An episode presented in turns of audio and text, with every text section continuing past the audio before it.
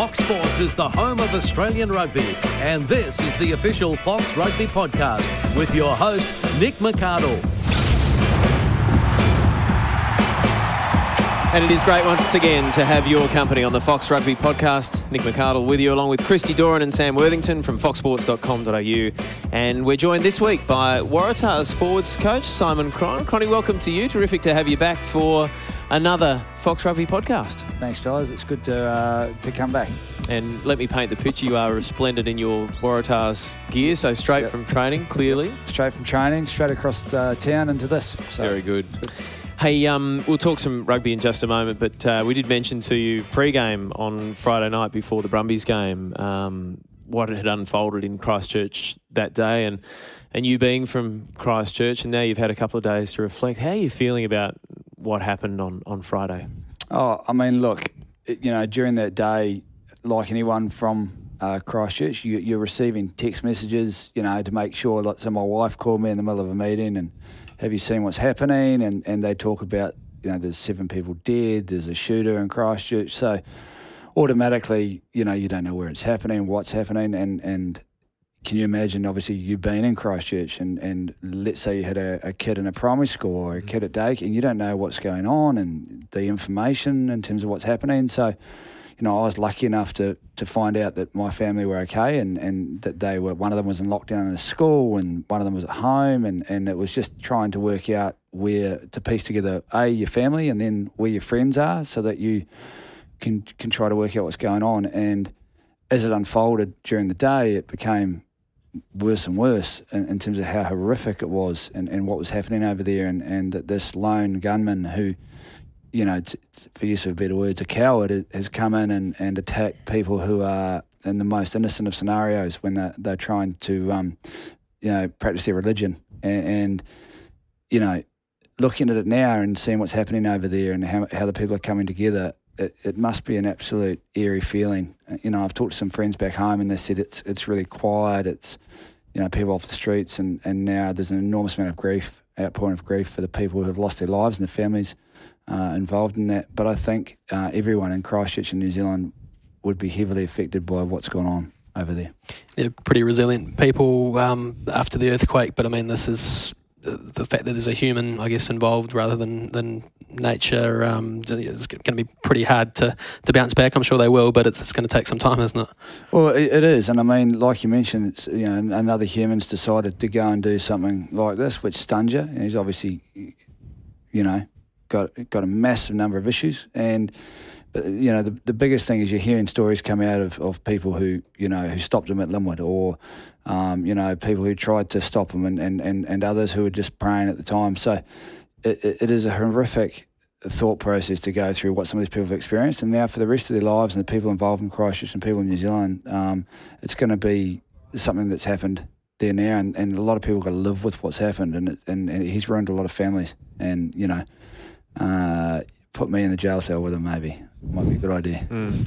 Well, the game, of course, on Saturday between the Crusaders and the Highlanders didn't go ahead. It would have been incredibly difficult for the players, particularly from the Crusaders. No right or wrong decision, I don't think, as to whether or not the game should have gone ahead, but clearly it would have been extremely difficult. So what did you have a thought on whether or not the game should have gone ahead? No. Whatever those players and those teams decide, I back, and you've got a lot of Otago guys who have been involved in people with families in Christchurch and vice versa, and he came from Otago and drove up. Yeah. So for me, I think, it's obviously the right decision by those two teams, and I back it 150%. I can't imagine playing that close to what was happening in their town. Yeah, it's obviously a situation much larger than sport, but it has been nice to see the rugby community do its small bit to help out. And so Sonny Bill's missing the game for the Blues to go down to Christchurch. He's obviously a proud Muslim to raise money and support the families. TJ Perinara spoke very well as well. So, yeah, the rugby community, of course, will rally around, particularly in Christchurch, won't they, and do anything they can? Oh, yeah, 100%. And you can see all different groups in society in Christchurch banding together at the moment to support each other. And I think that's really important. And that's a reflection on exactly what's great about you know, New Zealand and Australia is people at the end of the day, people talk about cousins, you know, Australians and New Zealand. Realistically, it's brother and sister. They're very, very close-knit communities, and I think when one gets hurt, the other hurts. So, you know, and I think both countries will bandy together to help each other out.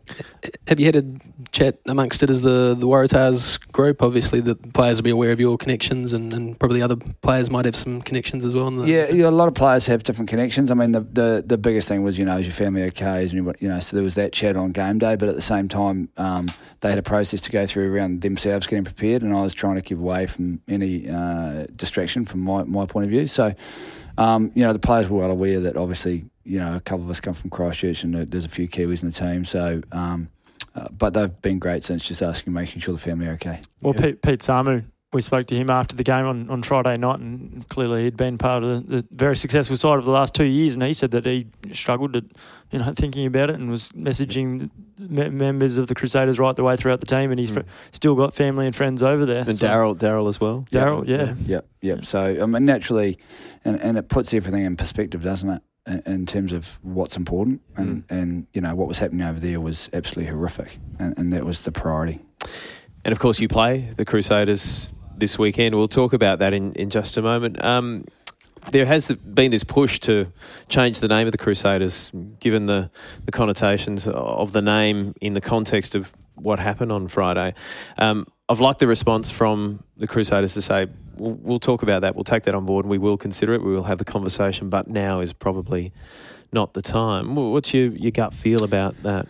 Oh, look, I kind of agree with exactly what they're saying. They need to be able to take a breath, because at the moment I don't think many people would have been able to take a breath post what's happened. So, and then as an organisation, they're extremely professional. They will go through the process of, you know, who does this affect, or does it affect other people? And also, I think the general population in Christchurch will get involved in that discussion. I'd expect that, you know, they'll talk to the different groups in the community and say, how do you feel about the name, and get all their feedback, get all their information before they make a decision. It's interesting that this has the potential to be one of those things where I wonder whether this suggestion has actually come from the Muslim community, or whether it's, you know, others thinking that it's the right thing to do. It's really important in this context to actually discuss with the Muslim community, what do they think about that? Yeah, for sure. It's not the first time the issue's come up. It has been a couple of writers in New Zealand over the years have pointed out, hey, this does have some pretty ugly connotations depending on your perspective. And yeah, one just last year, wasn't there? Yeah, it's come up a couple of times. And so, yeah, I mean, the Crusaders are saying it's more a reflection of the crusading spirit of the community. But I just think, given the stark reality of what's happened, they probably should change the name, or definitely should change the name. Really, it does create a tricky situation. What do you call the team for the rest of the season? And that these things are very hard to actually change, but in the short term, I think the imagery around it, you know, going around on horses with swords, that clearly can't happen this season. What makes it even, brings it even more to a head is the fact that the Crusaders are the greatest Super Rugby side. They've got such a strong brand with it. Yeah, you can't. 9-time Super Rugby championships, and certainly favourites to go three-peat this year. Yeah. So I mean, it is a tricky one, but I just think it's just such a stark, confronting thing that could be very hurtful to people. So, yeah, that's my thoughts anyway. That discussion will be ongoing, no doubt. So they head your way. So Saturday night at the SCG, back at the SCG. What do you think, or how do you think that they will approach this game? Would it be difficult as a professional sportsman to get up for this game? Will they be fired up in particular? I mean, what would their mindset be, do you think? Yeah, it's hard to tell the approach that the coaches and players will take. I'd assume early in the week there'd be a lot of discussion around how this impacts on the team and in the background, like as a coaching staff and as management. But I think that they are the ultimate professionals at the Crusaders, and I think that they will end up going to work and getting on with the job and doing what they do best, which is play rugby and you know, like anything, when something horrific happens, sometimes the best thing you can do is be on a rugby field if you're a rugby player, or be doing that job. And I've had that experience at Shute Shield with players where something's happened in their lives with their families, and they've shown up to training that night and kind of stunned you. But I think they'll move on, and I think they will be the consummate professionals on game day. Just on that, look at Isaac Rodder. Yeah, I was going to say. That game that he played was against the Highlanders, wasn't it? Yep, under the roof in Dunedin. Yep. Less than 24 hours after his father had passed away, and he was best on the field. Unbelievable. Yeah. There's an example of somebody, I think, who, probably needed the rugby. Mm. And I've had that with one of my players who had a similar scenario, and he was at training 3 hours after. And I think for him, it was about trying to go to rugby because that's what he loves doing and do something. So it's the ultimate test, isn't it? The Crusaders from a rugby perspective, and it's remarkable that they've kept those standards this season, even without their top All Blacks. So is that the message you're getting across? This is, you want to be the best, you got to beat the best type message. Oh, look, I think every week you should be excited about who you're playing. I think the mistake is that you treat everybody differently, and that's where you have dips and rises in performance, because you might think, oh, this team's not as good in this area, but they are, and you have those dips. I think the best thing for us is to be excited that we get to play Canterbury, and to be from the kickoff. You've got to go at them from the start. You can't wait, because if you pause, if you wait for them to play in 15 minutes, all of a sudden, like in the Reds game, they're 10 points down in 10 minutes. So, the boys are excited about playing them, and they can't wait. So we'll probably dissect the game on the weekend against the Brumbies in a moment, but we only have to look to this time last year, or actually May last year, when the Tars went across the ditch and opened up a pretty handsome lead, and obviously didn't get across the line in the end. But how much of last year's game do you look at? Well, I think it's important to look at what we did well in that game, but then it's also important to learn from some of the errors we made in that game. So, we lost four forwards during that game for whatever reason, just injuries or hamstrings, and then we kicked the ball in play too long. So when we were exiting, we didn't kick the ball out, and as a result, we had two props playing 80 minutes. They're coming out of a scrum, and we're having a tendency, because Crusaders quite like counter-attack, I'm not sure if you've noticed, but they quite like running the ball a lot, and there's just some key things that we did as a team that we could have done better. So from that game, it's really important that you learn about what was good, what worked well, some of the kicking, some of the turnover transition speeds, and then what didn't work so well, and what we didn't execute to put a lid on that game, which we should have done. So I think that game was in our hands, and we it's not that they beat us, we lost it in some of the decisions we made, and I think we'll be better for that. So where do you think you're at the moment? And let's refer in particular to the last couple of weeks. So the Reds, a win, but by the Tars' own admission, it was, had warts all over it. And then last week, a loss against the Brumbies. How do you think you're travelling at the moment? Oh, look, I think that's a pretty clear... the boys are not delusional around some of the things that we need to make better. If you look at us at the moment, like in that Reds game, we had 30% possession. Mm. So, look, I'd rather be the team that has 30% possession and wins, yeah, sure, than 70% possession and lose. But I think the key thing for us is you can't afford to give that amount of possession away against any of the sides at Super Rugby. So for us, it's about being more consistent. Key thing for us is role clarity on some of our stuff, making sure that everyone knows their job and they execute it at pace, because in Super Rugby the biggest thing is time. Like, and if you don't have a lot of it, if you're not doing your role properly, like if we don't ball carry properly, we get slow ruck speed, then all of a sudden we've got less time.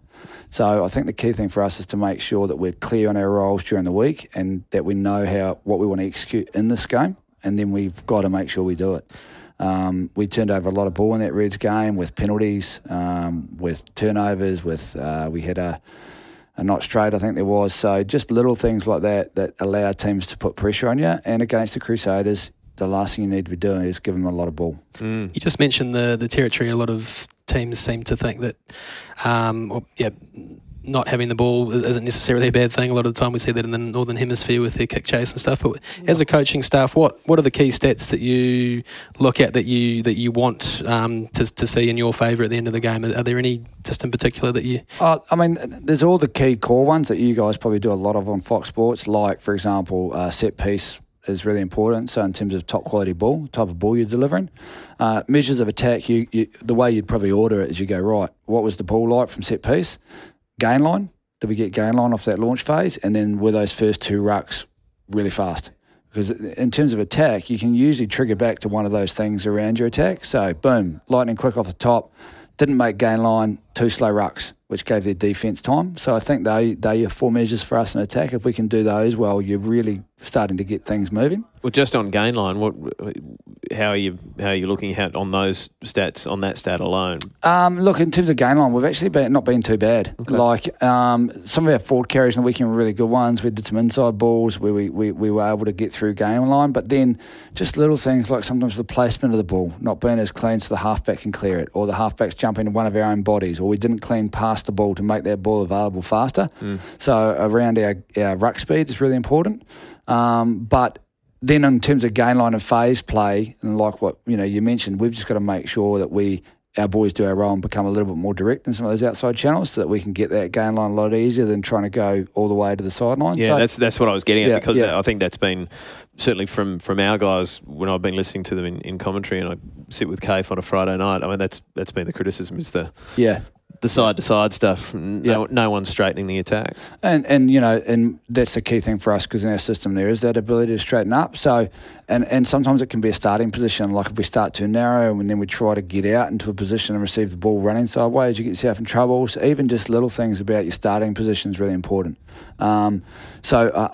And that's something that Christy talked to me about beforehand about our attack and making sure that we do straighten up, and it's really important for us. But then when you look back on, for example, when Carmichael Hunt straightened up a couple of weeks ago, how hard he was in terms of his carries across game line. So we've just got to make sure the whole team are on the same page, and I think the boys are. We've got a great attacking leadership group, and they meet every Monday, Tuesday, and work through what do we need to do between now and Saturday to make sure we're the best we can be. And they picked up some things around making sure all of our guys are doing our roles. You can pick it up when someone's a bit slow to a breakdown and the difference that makes versus us being really fast, and those first 5 steps we talk about, get in there. So there's a whole lot of areas for us to constantly work on, and 4 games in you can see that we've got a few things to fix there. You look at that Waratahs side, and it's pretty much an international backline. Do you feel, or do you like to see, like the forward pack, which there's a couple of guys that have come through Shute Shield, and Harry Johnson Holmes, a youngster there. They're kind of unheralded sort of players. Damien Fitzpatrick, not really spoken about in the test frame.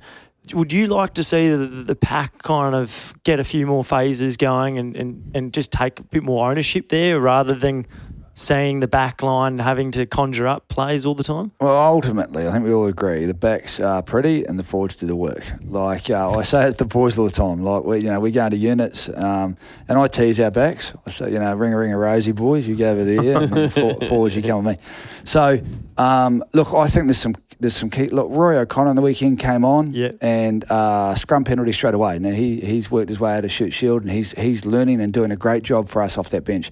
Harry Johnson Holmes, people say, oh, Harry's played a lot of Super Rugby. Well, when you add up Harry last year, he came off that bench and he did an outstanding job and put a lot of pressure on people in that last 15 minutes. But you add up all his minutes, he played more in the first 2 games this year than he did all of last year. And he's doing a brilliant job as a young kid. And if you look at him against the Reds, the feedback from some of the Reds boys was, geez, he's strong. So he got in front of the Tongan Thor and put some real pressure on him. So the key thing around those boys is just making sure that we are consistently doing that week on week and getting better, because with some of those guys, as they start to come through, it's about learning that consistency. And we had a couple of scrums against Sunwolves where they got us. And that was Harry's first experience of one of those things. So he learnt that, he banked it, and then the next week he came out and did a really good job. So in terms of the forwards, at the end of the day, we've got to do the job first and set that platform for our backs. Otherwise, they don't look that good when they don't have any ball. How are you looking from a personnel perspective this week? Obviously, Carmichael missed last week, and Taft's left as well. I think Andrew Tuala is set to make his debut. Will it be for the Tars? Well, at the moment we're talking between Andrew Tuala and JP Sawney. So the two of them trained really well today, and they went, like I said to them, you go at it today. So compete to win time, boys. I'm a big one. You rub your hands at that. That would have been entertaining. Yeah, I'm just it's always compete to win, and steel mold steel. So we need to go at each other in the 4-pack. We need to go at each other, And so they both had an opportunity today, and it's about what one opens the door, And I always talk to them about this is your core role. So you got your set piece, your line out, your scrum time, and then on top of that, these are the other bullets we want you to shoot. So ball carry height into contact's a big work on for both of them. Setting first, getting there early, so that their mobility around the field. So there's a lot of stuff we work on with those guys. But we, you know, we came to the end of the day, coaches will talk tonight about their performance because you see a lot on field when you are coaching them, but you also like to look at, because we film it all. Like I might be watching one line out and JP's throwing the line out behind me, so you want to see how he executed around some things we installed this week. And then, you know, it'll be down to one of those two coming on to our bench. Upon reflection now with Taufa going back after a couple of weeks, what do you think the players thought about him coming back and kind of being parachuted back into that side? What do you think it says about you? You've spent a lot of time in Shute Shield. What do you think it says about the pathways? If well, the thing for me is Taufa is an absolute legend. So I didn't know Taufa before he came back. I'm not sure how much you've had to deal with him, but that guy is a legend. Like, would I do it again? In a heartbeat.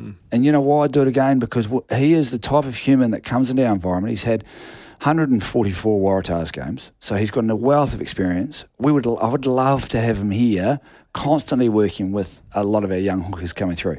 So we've got those two hookers that are sitting there ready to go, but I think they grew massively over the 2 weeks that we had to Taufa here. So if you ask either of them, did you benefit? Yeah, massively. So not only did they benefit, but what it allowed me to put 125 kg hooker in the opposition and replicate what the Reds can do and what some of the other teams can do against. And then all of a sudden, Fitzy's better because Fitzy's fighting against half. So I think it was really beneficial to us. Now, obviously, him getting called back to Leicester, they had an injury or whatever and took him back, that's what happens. But I think in terms of the development of our younger players, it was really good.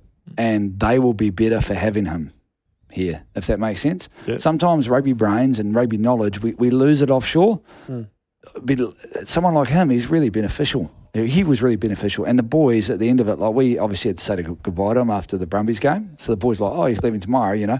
And you could see how he was gutted because he got pretty tight with the boys, really enjoyed his time.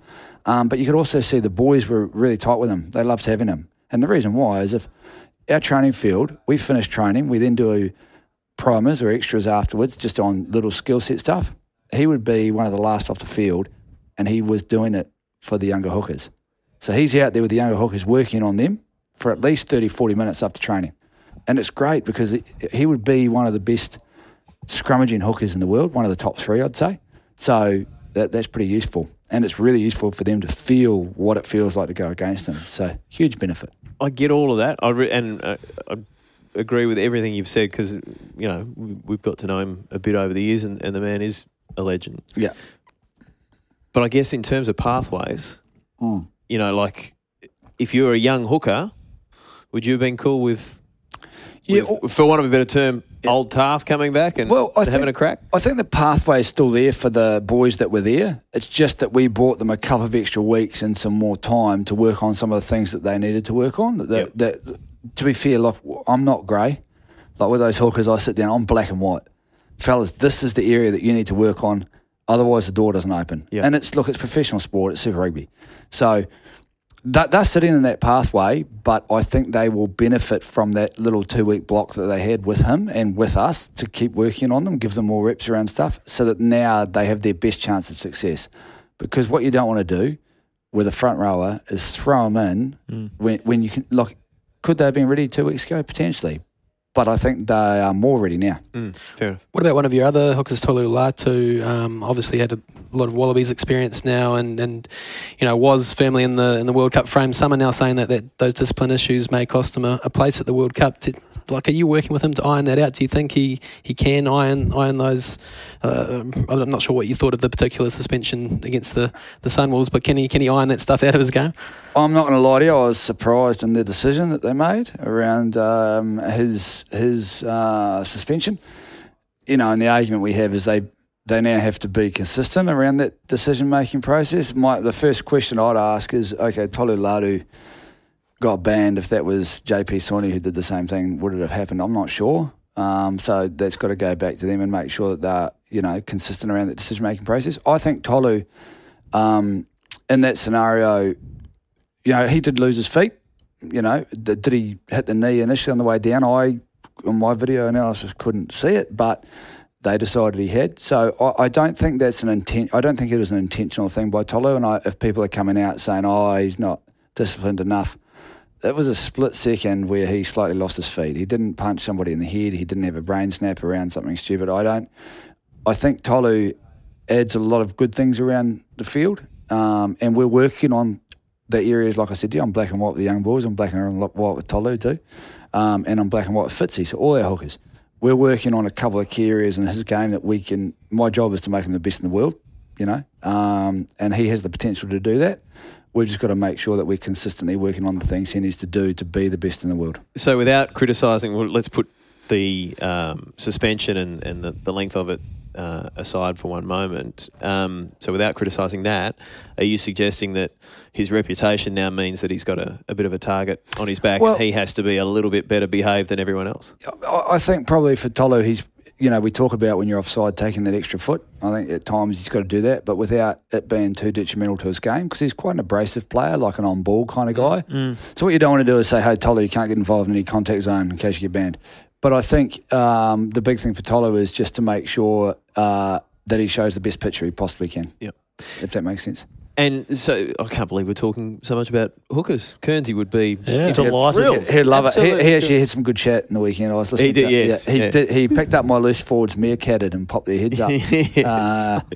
Let's just say the boys got a nice picture of that on Monday, and he was quite accurate.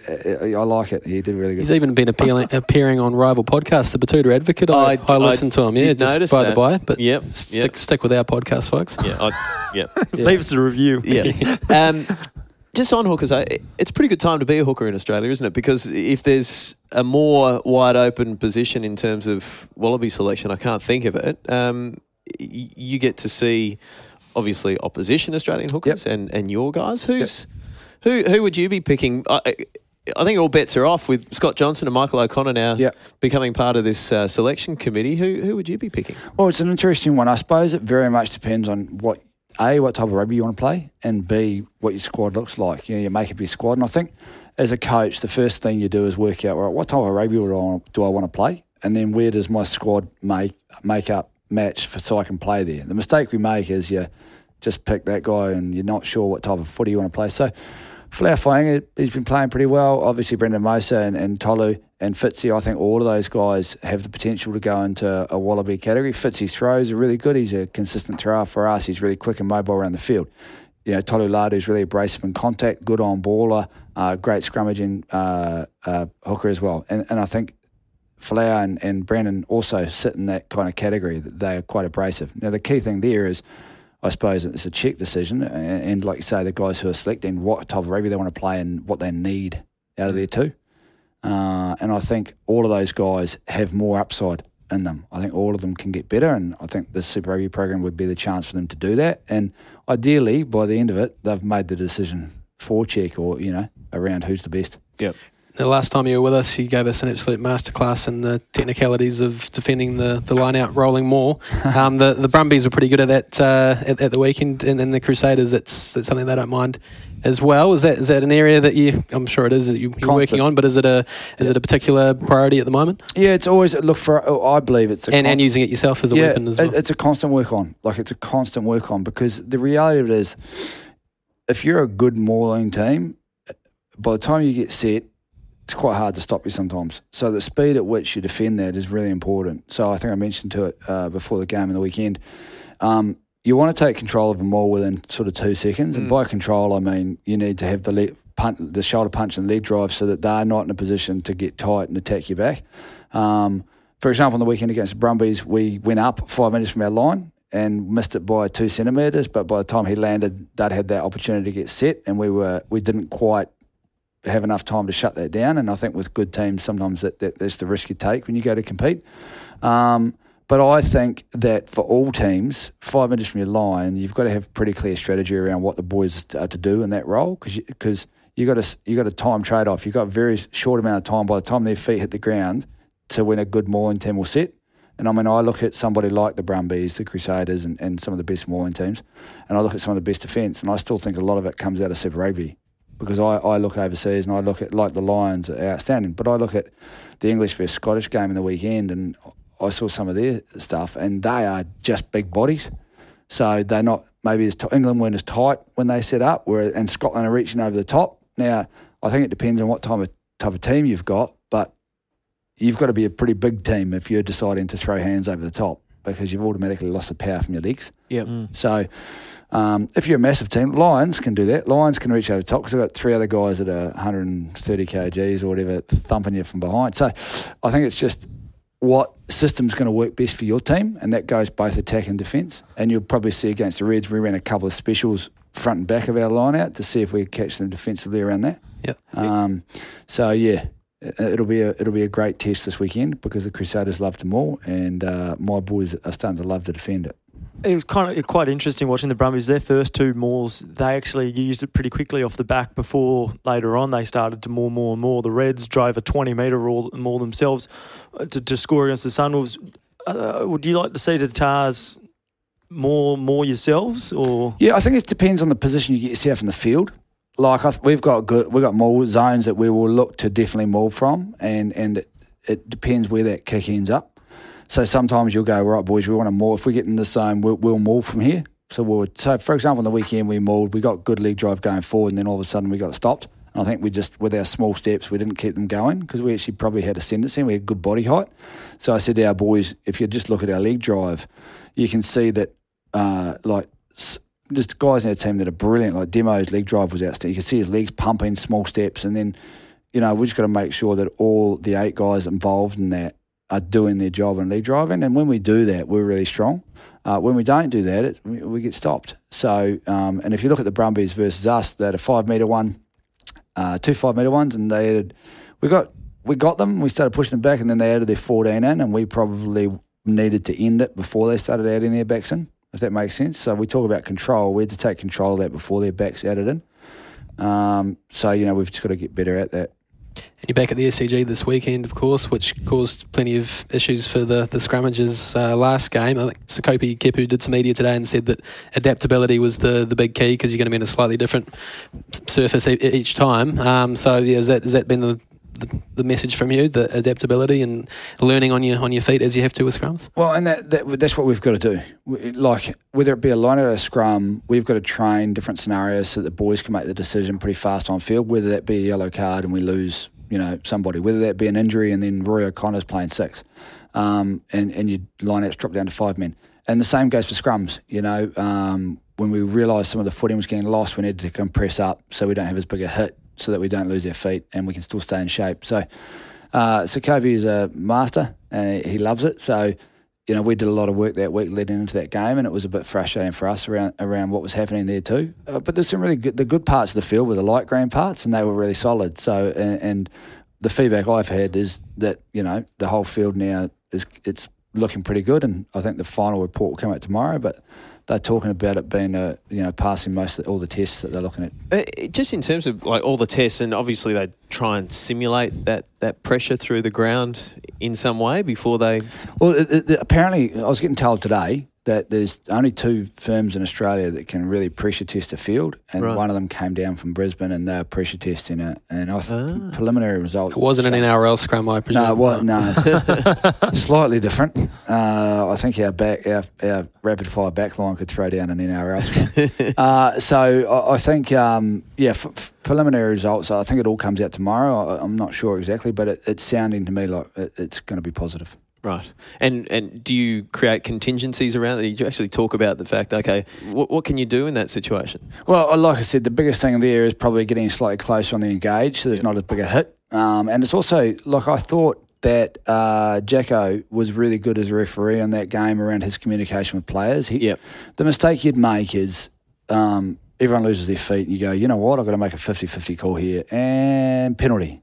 So I think you see enough of that sometimes at scrum time where they're just guessing. And what I noticed with the Reds is Jacko actually just paused, hey, fellas, we're just going to move away from here to this location. Can you get a little bit closer? And was quite calm and clear with the boys around the comms. And I think when the boys came off field, they said, oh, look, we got clear comms. We, it was clear and precise about what was going on. So ball goes to the back. Let's play on. Mm. Play on. So that's the Tars and the Crusaders on Saturday night at the SCG. And I'm, just... Again, our hearts go out to everyone in Christchurch, and just looking forward to to the Crusaders getting back into it. While we've got you, just quick thought on a couple of other Australian teams. So the Reds got it done late against the Sunwolves. Had to have a mighty comeback there. What have you made of the Reds so far? That was their first win of the season. How much upside is there in that team? Oh, look, I think they've I look at that side and I think there's a lot of awesome meat sitting in that group. Do you know what I mean? I think there's massive upside to that Reds team and like every team in Australia, but that Reds team, I think they've got a big upside. I think there's a lot of guys in that squad who can be they've moved themselves into the Wallabies team. There's a few Wallabies in there that are leading. I think they've got a really good mix. I know people talk about them being young and different stuff, but I look at their side and think they're pretty sharp. Mm. When you name their 1 to 23 and you look across their lists, there's some real positive stuff in that group. And I think they'll get better. Clearly they're young at 9, 10 and 15 particularly, but they've got a couple of internationals out on the wings there with Chris Powell Altautua and Seven Ivalu. Question though, you've got youngsters like Isaac Luzic and Hamish Stewart who have been kind of rotated in and out and played at 10 and 15 and so forth. Similarity with Mark Mason, who hasn't played a lot of rugby for a couple of years. What do you keep saying to someone like Mark who keeps rocking up at training and is stuck behind a player like Bernard? Well, I think, and for me in the forwards, it's a similar message around some of our boys. For me, it's about when the door opens, be ready, because the door does open. Like if you look at last year for Will Miller, the door opened for him to go to blindside, and then Hoops went down, he went to openside, and you talk about Bernard Foley, you talk about Michael Hooper, it's a similar scenario. When the door opened, Will Miller sprinted through it. So I think the key message for those young guys is to go, well, at some stage this door's going to be open, so when it is, make sure you can sprint through it. Because if you walk through it, it'll close pretty quickly. Mm. And that's reality of professional sport. If you walk through that door, bang, closed, you're back on the bench. So I think the big message for those guys is just train so that when that door opens, you're ready to go. And Mac's probably one of those players who at some stage soon that door will open and he will run through it. In regards to the Reds with their boys, I can see that they're trying to change them. And now I'm not sure. Are they looking for the right person, or I'm not sure. It's hard when they change that game manager a lot because you lose cohesiveness, and you see that. Like I'm a big believer in cohesiveness around positions. You want to play them in a good block. So if you're changing them every week or two, that can be quite challenging for the guys around that position. So good signs though with Lucas, I think particularly played very well, and Stewart's get best game for some time too. Yeah, crucial win. Obviously, it was nice to see them singing the team song. A few of them needed the sheet in the changing room to remind themselves of the lyrics. It's been a little while, but obviously great to see. And I was talking before in the office, like the Sunwolves, there are issues around them, but in terms of a competition, entertainment value, every game they play is an absolute cracker. It probably gave you heart palpitations watching it, but they do add some value from just the way they play. It's great to watch, isn't it? Oh, I think that I think they've got a great coaching staff. I think they're very innovative, so they will throw something you're not expecting, and they've got some outstanding players in that group. Like I don't think we can underestimate the class that some of those players have. They are good players, and they will fight you to the 83rd minute. So if you go out there thinking you're not going to go to war for 83 minutes, then you'll lose.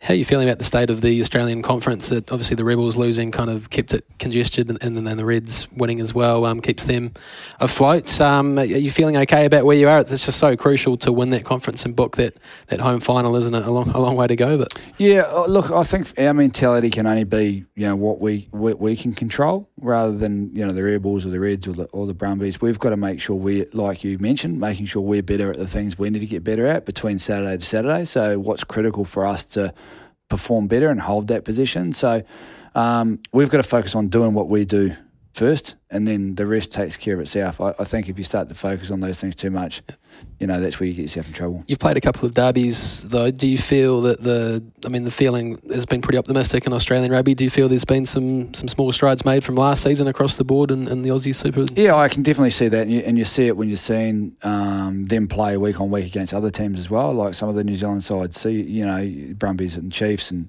even the Reds, Crusaders, you can see that going into World Cup year, you look at players and you go, oh, there's a good position. He could play. You're starting to create some depth around some of those key positions and a lot of experience. So I think I think Australian rugby's in a great spot. I think there's an enormous upside coming into a World Cup year with the teams and players that they have. Now it's just about making sure we get it right and doing our best. Well, thankfully, you're not alone. I mean, the viewing numbers over the first month or so have been really healthy, so maybe there is a change in the conversation, a change in the... You've been wearing a nice shirt or something. Yeah, that's what it is. That's what they tune in for, Sammy. Yeah, got to give them what they want, don't you? Absolutely. Yeah, right, something like that. That's what the people want. Thanks very much for popping in. It's so good to have access to you guys, and we've got another masterclass there as well. So look forward to the next time. Simon Cron. A pleasure. And you're not off home to cook dinner, are you? You're doing some more rugby training tonight, is that right? Yeah, I am actually. That's why I was saying to Christy, I've got to take off, and I'm going to a Shute Shield club and doing a bit of work with those guys tonight, or watching their coaches and give them feedback. So after promising your wife you'd give up rugby a few years ago, you're doing a pretty good job of it. Well, we just told her that I'm going there. She doesn't know that yet. So. Oh, right. Excellent. It's always good just to say when I'm still at work. But, Oh, no, I look forward to it, like getting down on the grass again and getting back with some of those guys. And some of those guys are coaching the Rays. I'll go and see it at Manly training. So, no, I look forward to it. All right. And I can tell you that Mrs. Cron is an avid Fox Rugby podcast listener. Avid. 100%. She loves hearing my voice. Yeah. Not. Thanks, Cronny. Cheers. Thanks, guys. You're listening to the Fox Rugby Podcast. How good was it to catch up with Simon Cron? Listen to him all day. Another masterclass from him. So we thank Simon Cron for joining us on the Fox Rugby Podcast. Our next guest... Well, we should really credit him for making this podcast what it is today. Come on, let's not go that far. Bloody hell. Don't burn me with that rubbish. Stephen Hoiles, how are you? I'm good, thanks, guys. How are you? Good. Hey, where are you at the moment? I'm just down the park at Coogee, Nick. I'm just got my eldest son. He's entering a cross-country event at school, and he's taking my sevens coaching frustration out of it, basically. Right. Running laps for his 2K time trial next week. Is this something that he wanted to do, or competitive father told him he had to do? Do kids get a say in this stuff, do they? What are you send your kids to, Nick? No, these are my dreams that he's living and forming out. Yeah.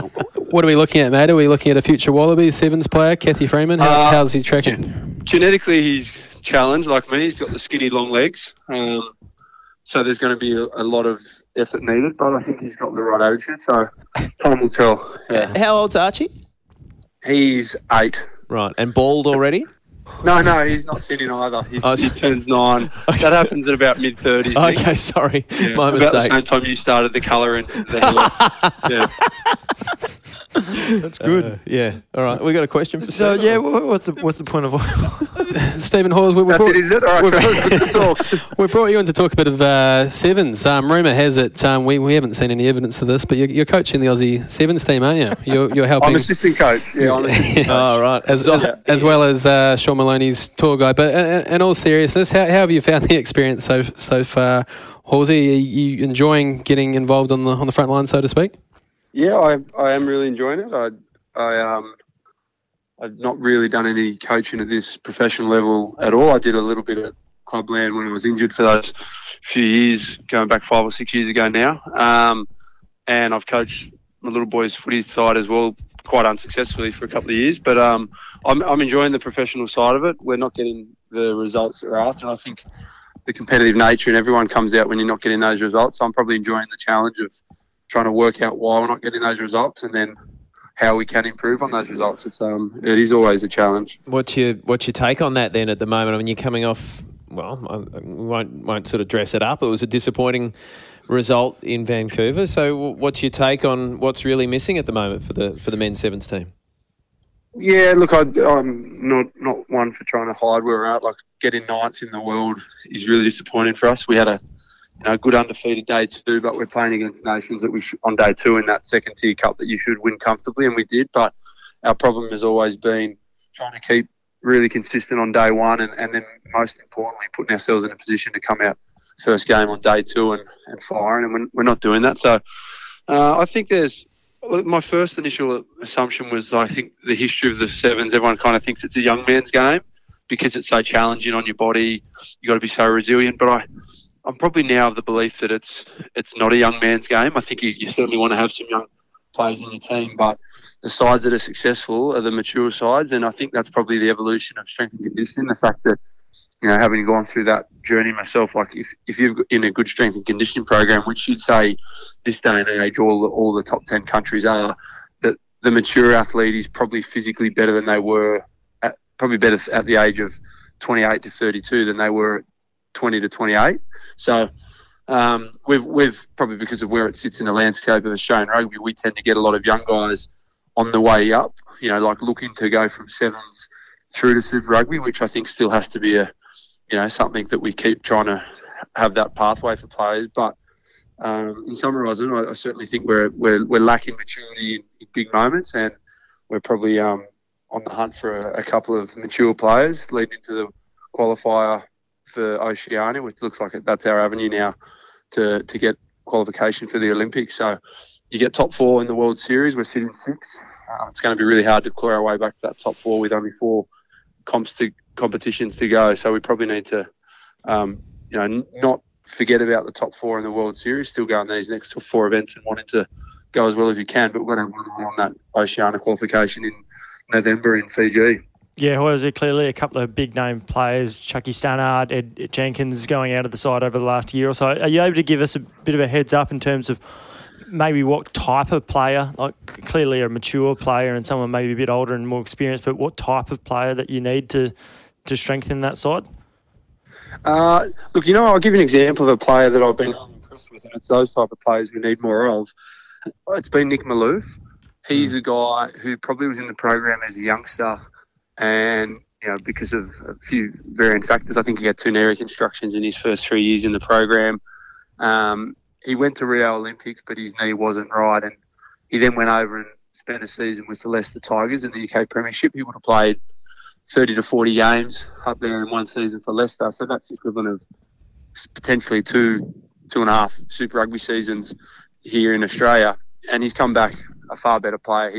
He's by far been our most consistent player on field, how he helps out Lewis Holland, who's the team captain off field. That's the type of player I think we need to develop more of those type of players, and we need to find more of those players. So he's a good example in my opinion. The strength and conditioning point that you make is interesting, but there's also, you know, just rugby wisdom, isn't there, that comes with being a 28 to 32-year-old, just smarts. Absolutely, and not just smarts, it's been really calm under pressure. Like the reality of sevens, it's about 50% of your games. If you're going to float around that top six, 50% of your games will come down to the last play. Mm. And the good teams, and we've just gone through all this after it was sort of just going through a half-yearly review, the good sides, you know, the Fiji, the New Zealands, and now the USA, they win about 7 to 8 out of 10 of every one of those, you know, pressure plays, and we're sitting at about 4.5, 5 out of 10. So we've got to push ourselves into that 7, 8 out of 10 on those pressure moments and big plays. And that's what, you know, you don't have to be a 30-year-old player to do that. You know, you've seen examples of really mature 22-year-olds that can do that, but maturity is a huge thing. So, it's that's the constant sort of thing that I feel like we're trying to chase. We're trying to chase maturity, and we're trying to chase balanced performances, and that's why I use Nick Malouf as an example. He might not ever give you a 10 out of 10 performance, but he'll never give you a 7. Mm. He'll always give you an 8, and he'll give you a couple of 9s a tournament. And we have some guys that have given us 10s, and that same person, you know, game 1, day 2, which is historically the toughest one to back up from, because you saw and you feel sorry for yourself. You've had 3 games the night before. Some of those guys will come out and give you 2 or 3 out of 10, and that's been the problem for us. I'm trying to find that consistency. And, you know, I'm sure you're a great sounding board for Tim Walsh, but, you know, it must be quite a challenging environment for Walshie as well, because it kind of different with the women. He was almost a pioneer with the Australian women and took them all the way to an Olympic gold medal. Here, I imagine some of the challenges that he's facing are slightly different and very new to what he would have faced in the women's program. Is that fair? Yeah, I think he's been lucky enough that he was also sort of the interim coach for the men's a couple of occasions over the last sort of 6 or 8 years. So he has spent a bit of time with the men's program. But yeah, they're you almost can't compare the squad that he had with the women, because he went out and found all these, you know, Elliot Green's running track, and he got Chloe Dalton, who was playing basketball, and Charlotte Caslick, who had a middle distance background with a bit of touch footy, and Emily Cherry's, who was a touch footy superstar. So he kind of went out on this, road trip to find these, high quality girls, and it's a remarkable story in itself. So he's certainly really frustrated, but I've really enjoyed working with him. I think as a young coach, you want to learn from someone who's experienced, and I think he's had plenty of experience on the circuit as a player, and he's had plenty as a coach. And also wanted to go when the opportunity arose to get involved in coaching was, I know that if I were to go into a club level type coaching or a Super Rugby sort of type of a assistant coach, I don't think you get enough time to really review yourself as a coach in between games, because you live and die by the result on the weekend before. You've got to turn it around on Monday. You're basically under the pump, from Monday to Friday working on the weekend that you've just played, and you've got another game. Whereas this one, we go really busy for 2 weeks, and then we get a lot of time in between to not only for the players to regenerate, but for coaches to assess what they're doing right and assess what they're doing wrong. So I really like the fact that I'm working with a coach that's experienced. He's won a gold medal at the Olympics, and I feel like it's a good way of learning the coaching game. Horsey, Ezra Folau's come out and expressed his desire to potentially play sevens at the Olympics, and that's clearly a huge carrot for, I'm sure, lots of Wallabies would like to have a crack at it. What's your feeling, having been up close and personal? We know that the two games are so different now, but clearly an athlete like Izzy could do amazing things on a sevens field. What's your feel on whether that would actually add value, whether that's a good idea, how many players could potentially make the switch? Yeah, look, I think a guy like Izzy and the irony about this one is there's been no conversations between Izzy and the sevens. That was, just him speaking at a press conference or an interview last week. So it was nice to hear that. I think a player like that would absolutely, be a player you really want a guy like Israel Folau in your squad, but you want him on your terms, and you don't want to be able to have a deal where he's here, there and everywhere for the whole season and he's in or he's out. I think if we're going to get guys that are Wallabies at the World Cup later this year, if they're interested in the campaign in 2020, I do believe that, I reckon there's probably space for 3 to 4, maybe 5 in your squad max.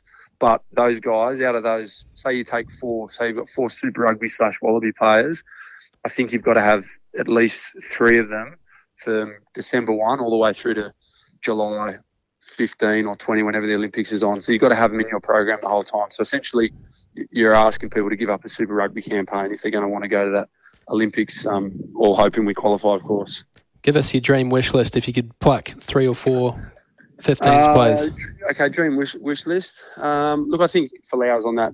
If you look at his key attributes, like the restarts in sevens are so important. His ability to win his own kickoff and other people's kickoffs it puts him above everyone else.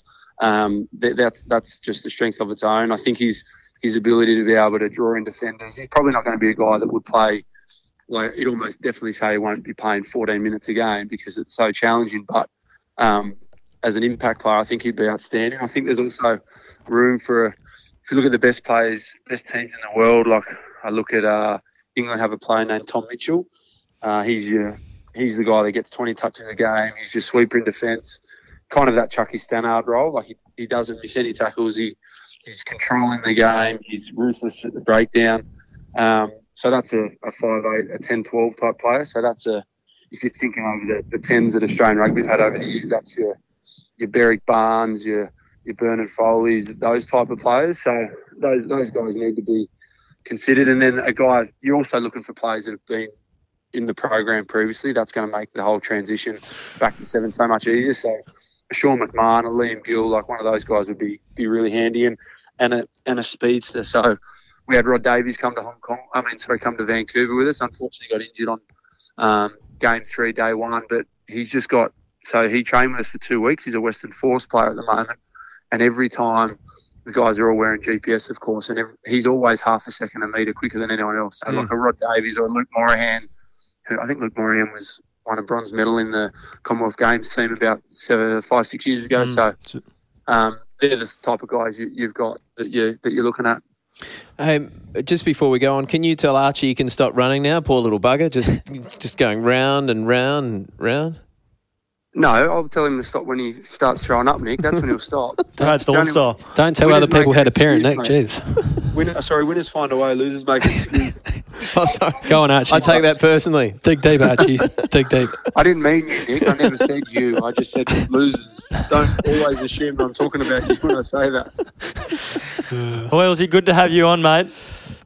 Yeah, thanks, boys. All the best. What's happening Friday? What's happening Friday night? Kick on, kick off.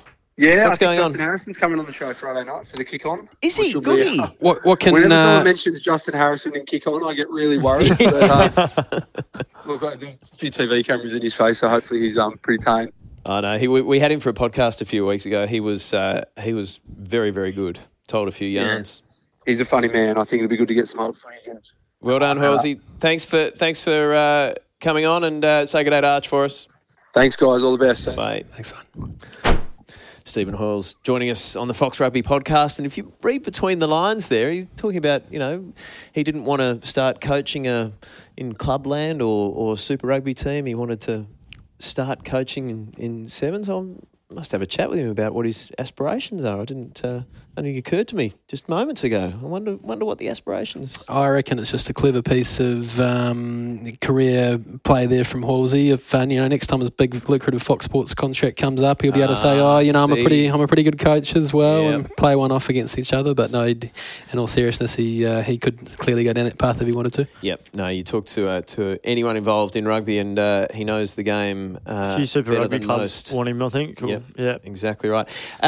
Just quickly, when we had Simon Cron, we didn't really talk about the Rebels all that much. That was a crazy game on early Sunday morning, our time. Against so crazy Lions. That there was 20 penalties to the Lions, or against the Rebels, and only one against the Lions. Yeah. That's how crazy it was. Yeah, and I mean, I know you watched it. I sat up and watched it. I've got to admit, the vast majority of those penalties were definitely there for the Rebels. The issue comes that, surely there must have been more than one that the Lions gave away? Yes and no. The tries the Rebels scored just came off the back of beautiful set-piece play, basically. Within one or two phases, they were scoring tries. So really the Lions didn't have to do too much because the Rebels just kept on scoring for a lot of it, actually. So I think that's the long and the short of it, really. But you do have to raise your eyebrows a little bit for 20-1. I think... perhaps it brings up some leadership questions. At what point in time do the Rebels players, I think Dane Haley-Petty went up to Egan seconds just once.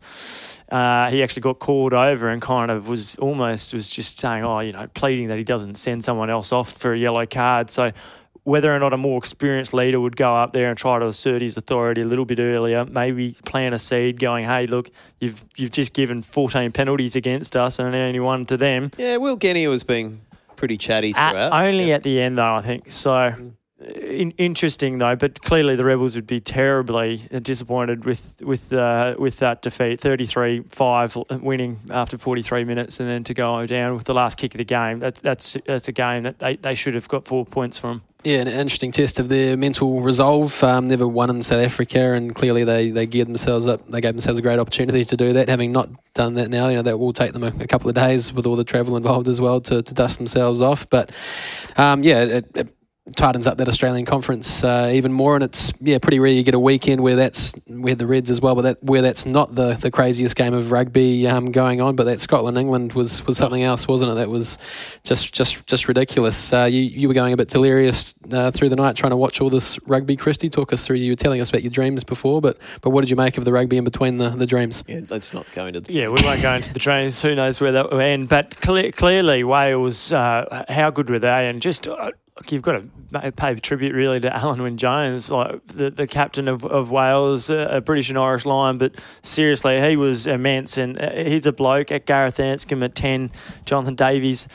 Wallabies fans, Australian rugby fans, have got to start watching Wales, because certainly they're now up to number 2 in the World Rugby rankings. We'll be playing them in early October, so lots to look forward to. England, though, they'll be terribly frustrated. Eddie Jones will be privately seething, even though he's saying that it was a lesson learnt by going off the boil, and you want to be losing these ones now and not come the World Cup. Well, the other thing was, so just for those who haven't caught up with it, it was England led 31 nil, and then Scotland scored just before half-time, so 31-7.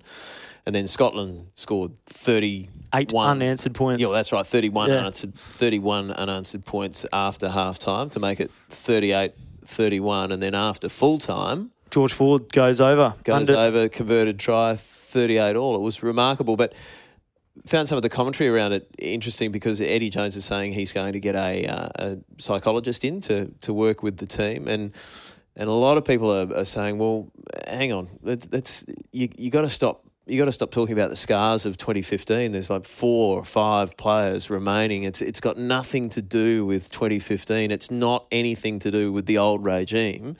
Whatever's happening with this side, if there is a soft underbelly, you got to look in your own backyard. That was some of the comments coming out of the story that the psychologist was going to be employed. Yeah, he's already got a cast of thousands working up there with him, Nettie, doesn't he? You never know how much of this stuff is kind of mind games or what's really going on. But yeah, it is the third capitulation though, 2 against South Africa last June, and the knives coming out for Joe Schmidt of all people as well, even from some of the Irish journos. So it's just it's amazing how fickle this job is. But it has, I guess, reignited the debate around who the World Cup favourite are and which coach is going to go where after the World Cup. Just so many ramifications. I see that looking at the odds today for the World Cup, England are still second favourites and Ireland I think third, and then Wales behind that. So yeah, the bookmakers are still giving Eddie's England a huge shot here. The turnaround of Ireland though does show, and even England to an extent as well, that teams can rapidly improve and decline. So although the Wallabies were horrible last year, and you wonder how much foxing is going on, how much